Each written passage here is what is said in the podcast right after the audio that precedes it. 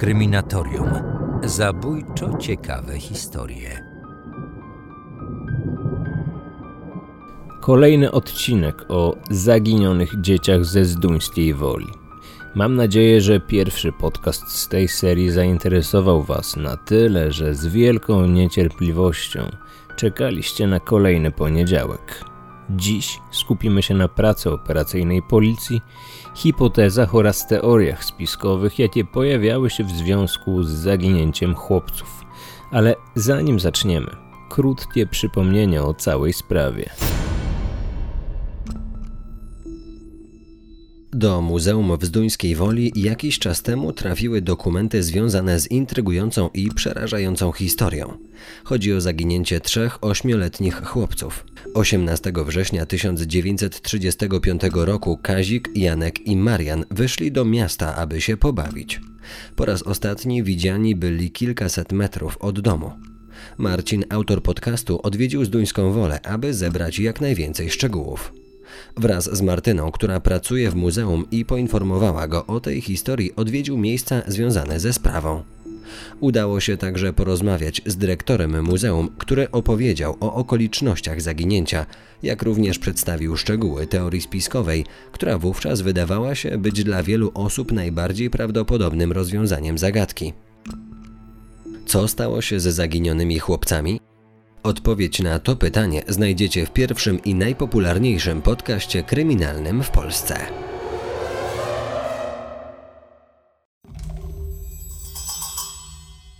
Kryminatorium.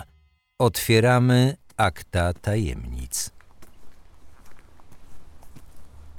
Przełom października i listopada. To już ponad miesiąc od zaginięcia dzieci. Policja zdaje sobie sprawę, że niedługo tereny podmokłe mogą ulec zamarznięciu lub zasypaniu śniegiem. Dlatego podjęta zostaje decyzja o wzmożonych i intensywnych poszukiwaniach w terenie. Oddział szeregowych pod kierownictwem inspektora komisariatu rozpoczyna przeczesywanie okolicznych stawów, rzek, moczarów, torfowisk oraz rozległych pól i lasów. Sprawdzono także zagłębienia nurtów Warty oraz jej dopływu widawki. Do pracy zaangażowano kilku rybaków na łodziach, którzy mieli ze sobą bosaki. Rozpytywano osoby, które często pojawiały się nad rzeką. Rolnicy pasący tam bydło, wędkarze, ludność zamieszkująca nadbrzeże. Nikt nie widział tam chłopców. Jednocześnie trwały również zaawansowane poszukiwania w lesie. Na tym terenie poproszono o pomoc leśników i osoby, które znały las jak własną kieszeń. Gajowie oraz robotnicy leśni doskonale znali miejsca, które należy sprawdzić. Zwracano szczególną uwagę na podszycie lasów, zagajniki, świeżo ruszany grunt, zapadliny, kopce kamieni.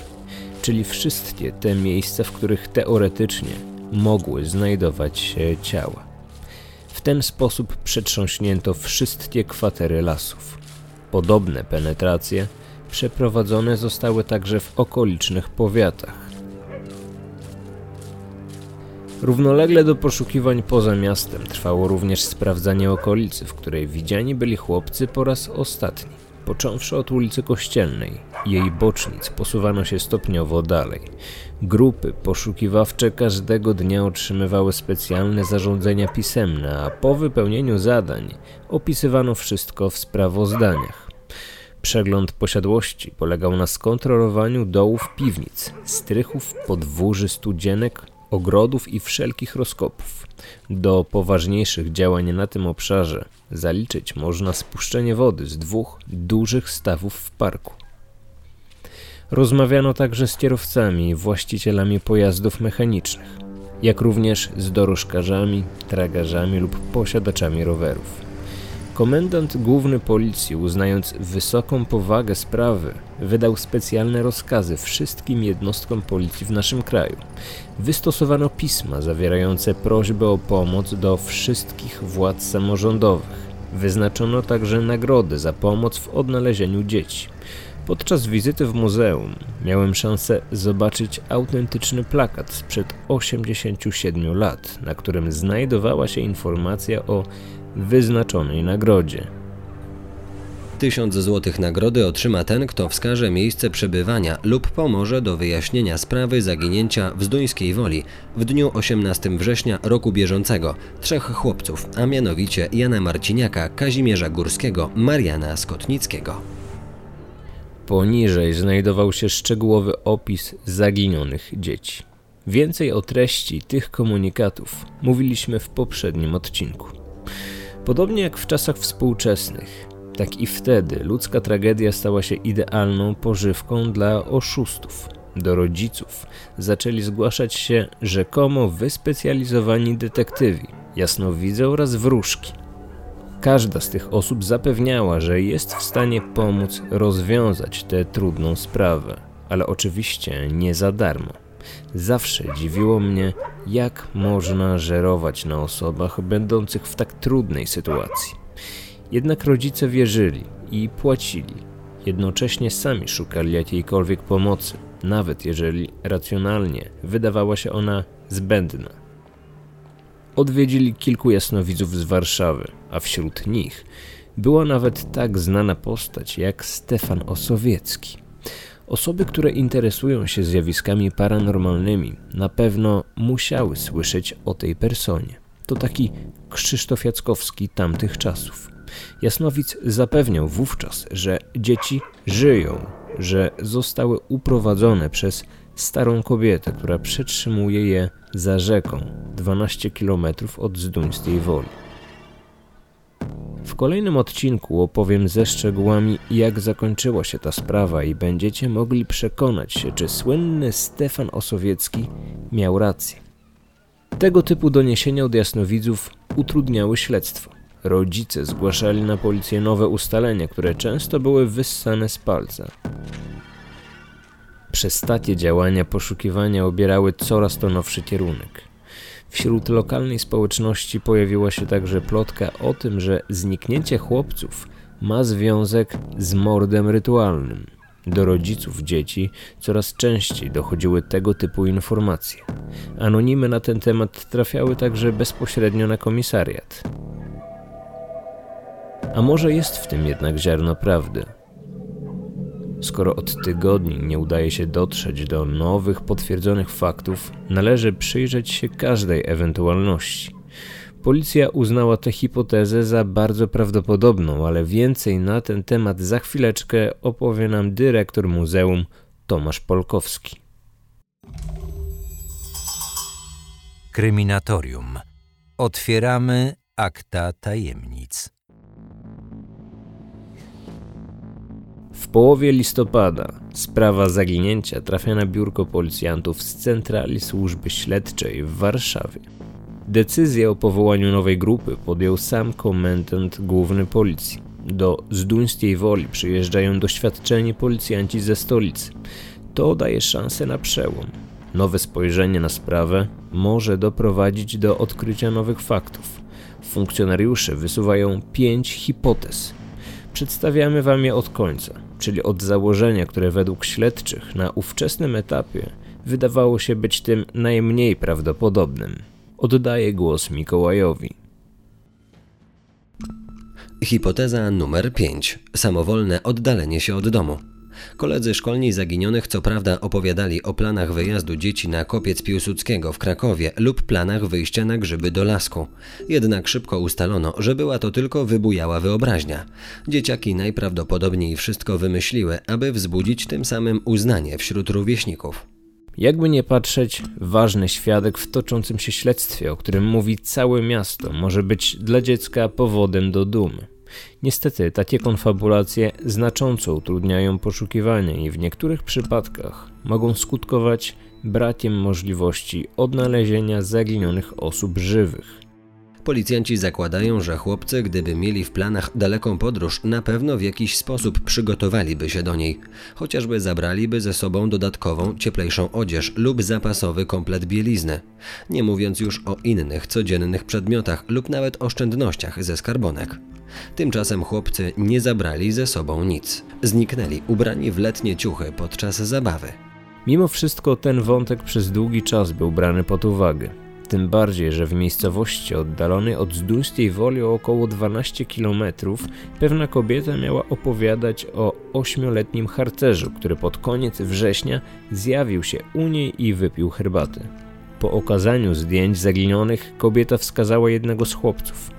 Była pewna, że rozmawiała z małym Kazimierzem. Spotkała się z ojcem Kazia i przekonywała nawet, że harcerz, o którym mówi, był do ojca bardzo podobny. Policjanci sprawdzali te wersje, jednak żadna inna osoba nie potwierdziła, aby na tym terenie pojawiał się ośmioletni harcerz. Nikt nie przyjął pod swój dach trzech wędrujących chłopców. Uznano, że Jan, Marian i Kazimierz w zimne jesienne noce nie zdecydowaliby się na nocleg pod gołym niebem. Ponadto dzieci nie miały żadnego powodu, aby uciekać z domu. Hipoteza związana z ucieczką była brana pod uwagę, ale z czasem uznano ją za najmniej prawdopodobną. Hipoteza numer 4. Ewentualność zemsty. Założenie oparte na podstawie wyrażonych kilkakrotnie pogróżek w stronę rodziców zaginionych, kierowane były przez osoby zajmujące się konkurencyjną działalnością na terenie miasta. Życiorysy tych osób wskazywały na to, że mogły być zdolne do popełnienia przestępstwa. Badano ten trop, jednak nie znaleziono żadnych śladów na potwierdzenie tej hipotezy. Tutaj to zostało dosyć szybko wykluczone, dlatego że to byli prości ludzie i y, ciężko jest, żeby na przykład trzy różne rodziny zostały ukarane dokładnie w tym samym czasie.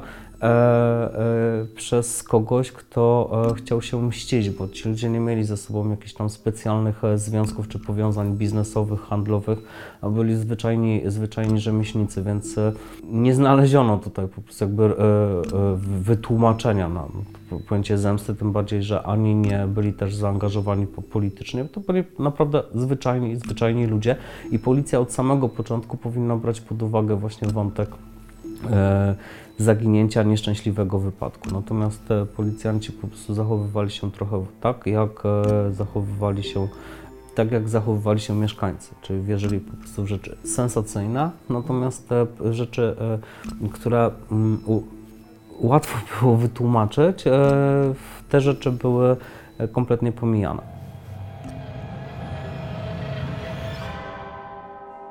Hipoteza numer 3 uprowadzenie przez Cyganów, włóczęgów, żebraków lub cyrkowców. Cyganie koczowali w Zduńskiej Woli w czerwcu i lipcu 1935 roku. W okolicach ulicy Belwederskiej, obecnie Złotnickiego, stały dwa cygańskie obozy. Matka jednego ze zaginionych chłopców pracowała w lokalnym sklepie. Tam zakupów dokonywali cyganie. W ich grupie były także dzieci. Marian, Jacek i Kazimierz odwiedzili obóz, aby się z nimi bawić.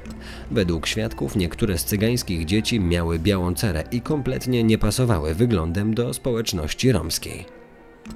Czy były to dzieci porwane na trasie z innych miejscowości? Takie przypuszczenia nasuwały się same. Może zaginieni ze Zduńskiej Woli również zostali uprowadzeni i stali się członkami cygańskiego taboru. Na uwagę zasługuje jeszcze jedna informacja. Cyganie co prawda opuścili teren około miesiąca przed zniknięciem dzieci, ale jedna z cyganek została w Zduńskiej Woli u domniemanego kochanka. Kobieta zniknęła z miasta na krótko przed zaginięciem dzieci. Cygańskie tabory miały koczować również w okolicznych lasach, mniej więcej w czasie, gdy doszło do zaginięcia. Świadkowie widzieli trzy cygańskie wozy jeszcze 19 września, jednak kolejnego dnia były już tylko dwa. Czy jeden z taborów zwinął się wraz z porwanymi dzieciakami? Ten trop był wiodący w początkowym etapie śledztwa. Policjanci przesłuchiwali cyganów z dwóch pozostałych wozów. Nie znaleziono śladów obecności chłopców, jak również żadna z przebywających tam osób nie potwierdziła, aby cyganie mieli jakikolwiek związek z tą sprawą. Hipoteza numer dwa: Nieszczęśliwy wypadek. Okoliczne tereny zostały dokładnie przeszukane, ale może dzieci wybrały się na dłuższy spacer, odkrywając jakieś ciekawe, ale jednocześnie niebezpieczne miejsce. Zniknięcie dzieci mogło być wynikiem śmierci na skutek ugrzęźnięcia w torfowisku, w studni, dole, osypisku. Może zgubiły się w lesie lub zatonęły podczas zabawy w moczarach albo rzece. Jednak przez okres dwóch miesięcy z warty nie wypłynęły żadne zwłoki, a poszukiwania tego typu miejsc nie przyniosły rezultatu. Hipoteza numer jeden. Mord seksualny lub mord rytualny. Chłopcy po raz ostatni widziani byli w centrum miasta na ulicy Belwederskiej. Co do tego mamy absolutną pewność. Potwierdziło to kilka osób. Tam ślad się urywa. Gdyby rzeczywiście chcieli pieszo opuścić miasto, prawdopodobnie ktoś zobaczyłby ich w innym miejscu. Może tego dnia, właśnie około godziny dziewiątej, przez ulicę Belwederską przejeżdżała osoba, która wciągnęła chłopców do pojazdu i zniknęła. Później dzieciaki mogły zostać zamordowane, a ich ciała wywieziono kilkadziesiąt lub kilkaset kilometrów dalej. Sprawdzono listę miejscowych zboczeńców seksualnych, jednak nie trafiono na żaden konkretny ślad. To jest właśnie ta hipoteza, która mówi o tym, że to jest może nie hipoteza, wciągnięte do pojazdu, porwane po prostu do, e, w, w, przez, przez handlarzy żywym towarem, tak? Czyli inaczej mówiąc, bez złudzeń, ale w okresie, w okresie międzywojennym Polska nie była po prostu krajem idylicznym, gdzie ewentualnie obcy E, mogli wyrządzić e, krzywdę e, prawdziwym polskim dzieciom, tylko był to kraj po prostu tak jak wszystkie inne na świecie, gdzie byli i, i pedofile, i jacyś dewianci, mordercy, czy też kidnaperzy, tak? Natomiast ponieważ nikt nie zgłaszał się z propozycją uwolnienia za okup, więc to jakby motyw kidnappingu odpadł, natomiast cały czas to mogło być już bardziej logiczne, dlatego że policja na pewno miała swoje dane na temat tego skali zjawiska, czy przestępstw na tle seksualnym na przykład, e, e, czy też e, na przykład przestępstwa typu po prostu handel żywym towarem. Mali chłopcy, łakomy kąsek dla właśnie na przykład pedofilów, tak, przestępców pedofilów, więc sprawdzano to. Oczywiście więc e, to, to też było pewne zjawisko, które e, mogło występować e, i mo, można było w jakiś tam sposób podejrzewać, że faktycznie ktoś im mógł wyrządzić krzywdę właśnie porywając ich tak, w takich właśnie celach. E, samochód nie był czymś powszechnym, natomiast przez Duńską Wolę samochody przejeżdżały. E, były, były też, była przecież komunikacja e, autobusowa z, z Łodzią, natomiast no, nie było powszechne, żeby w każdej rodzinie był samochód. Tak? Na pewno nie było tych samochodów tak dużo jak, jak dzisiaj, natomiast co najmniej kilkadziesiąt znalazło, jak nie więcej. Tak? To znaczy, mówiąc szczerze, były to, często to były samochody użytkowe. Tutaj bardziej jest to motyw, e, jak na przykład w okresie powojennym był motyw czarnej wołgi, tak? czyli właśnie porywającej dzieci. To jest, e, to jest e, jakby z każdym tygodniem od zniknięcia coraz więcej mieszkańców regionu mówiło o mordzie rytualnym. Według plotek dzieci miały zostać zamordowane przez Żydów pojawiły się od razu bardzo szybko informacje, że Żydzi porwali e, chłopców e, na, e, tak, bo potrzebowali ich krwi do wyrobu macy. Więc pojawili się jacyś pseudoświadkowie, którzy widzieli ich w parku, widzieli jakichś tajemniczych mężczyzn. E, no, skoro w parku, to obok jest browar, e, a browar w tym czasie należał do e, rodziny Magierkiewiczów i Krakowskich, to były rodziny żydowskie, więc browar był przedsiębiorstwem żydowskim. Tłum wzburzony poszedł w kierunku browaru. Przeszukano piwnicę i to była oczywiście samowola. Tutaj też właśnie na przykład policja bardzo mocno skrytykowała postawę miejscowej policji, bo dopuszczono w ogóle do tego typu zajść na, na tle właśnie już antysemickim, tak? czyli to po, po, pomówienie o mord rytualny było już e, w, dla prostych ludzi e, było to, zresztą można powiedzieć tak, jeżeli w Kielcach w 1946 roku e, pojawia się dokładnie ten sam motyw, tak, pomimo tego, że na plantach na przykład nie ma piwnic, ale też właśnie chłopak miał być w Kielcach przytrzymywany w piwnicach, których nie było, tłum i tak jest wzburzony i morduje kilkadziesiąt osób, e, to e, trudno się dziwić na przykład zwyczajnym, prostym ludziom. To jest po prostu bardzo silnie zakorzenione wśród e, tak zwanego, w, w ludowym katolicyzmie, tak? czyli po prostu wiara w, pewne, w pewną magię. Więc Żydzi jako obcy, jako wyznający w religię, która w pewnym sensie była troszeczkę zdemonizowana, są, są, odbywają jakieś tajemnicze praktyki. To jest oczywiście gdzieś silne bo przenosi się od średniowiecza, tak? Natomiast e, oczywiście od średniowiecza walczy się z tym mitem. Walczy się dlatego, że po prostu jest to niemożliwe z punktu widzenia zasad religii e, judaistycznej, tak? bo re, religia wymaga e, pełnej koszerności, a więc e, w ogóle krew nie wchodzi w, w połączeniu z macą, to jest po prostu e, to jest, to jest e, złamanie prawa religijnego, więc Żydzi nigdy w życiu nie, nie byliby w stanie produkować macy z krwi chrześcijańskiej. Natomiast e, zawsze się znajdzie jakieś wytłumaczenie na to, tak? czyli jest to po prostu specjalny zabieg antychrześcijański, więc w 1935 roku te jakby nastroje są w Zduńskiej Woli coraz bardziej napięte czyli społeczność żydowska coraz bardziej boi się wychodzić z domów. Pojawiają się ulotki e, w mieście e, właśnie e, sugerujące nadal, że to jest mord rytualny, że chłopcy zaginęli, że na pewno zrobili to Żydzi. Co ciekawe, rodzina jednego z, z tych zaginionych chłopców, czyli rodzina Marciniaków, bardzo przyjaźni się z żydowską rodziną Neumanów, którzy mieszkają, są, są ich sąsiadami znają się, odwiedzają się, więc e, nie sądzę, żeby akurat właśnie Marciniakowie e, uwierzyli w to, natomiast uwierzy w to ulica. E, policja zaczyna sprawdzać całą masę trupów, tak? Później pojawiają się jakieś doniesienia. Jakaś pani w Łasku widziała chłopca w mundurku harcerskim, chociaż oni mieli 8 lat, więc z tym to harcerstwo to tak powiedzmy w tym czasie jeszcze nie mógł być, nie, taki mały chłopiec nie mógł być harcerzem, E, ale widziała w mundurku harcerskim, więc na pewno później ktoś widział w Szczercowie, jak trzej chłopcy wędrowali w kierunku Krakowa, więc e, szukano. Potem ktoś właśnie widział, jak cyganie w obozie cygańskim jakimś, tak, że, to, czyli cyganie porwali. Policja każdy z tych sensacyjnych tropów sprawdza z, z dużą skrupulatnością i coraz bardziej oddala się od e, rzeczywistości.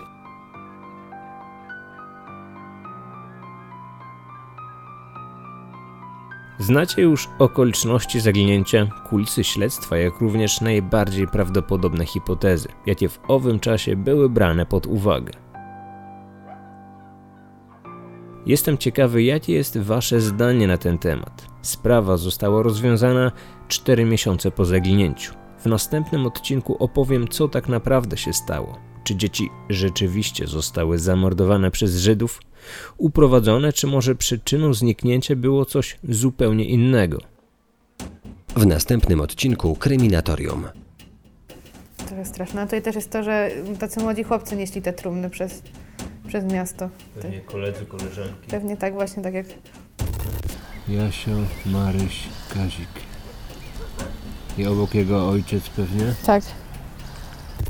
Teraz już tego tak dokładnie nie widać, bo ten jakby cmentarz się rozrósł, ale to właśnie na podstawie mniej więcej tego zdjęcia się nam udało to rozpoznać. Nawet odkrycie zwłok e, nie uspokoiło e, tłumów, e, dlatego że nawet nie wierzono w zapewnienia patologa z tytułem profesora. Ludzie z tłumu poszli i zobaczyli te zwłoki. Kryminatorium. Otwieramy akta tajemnic.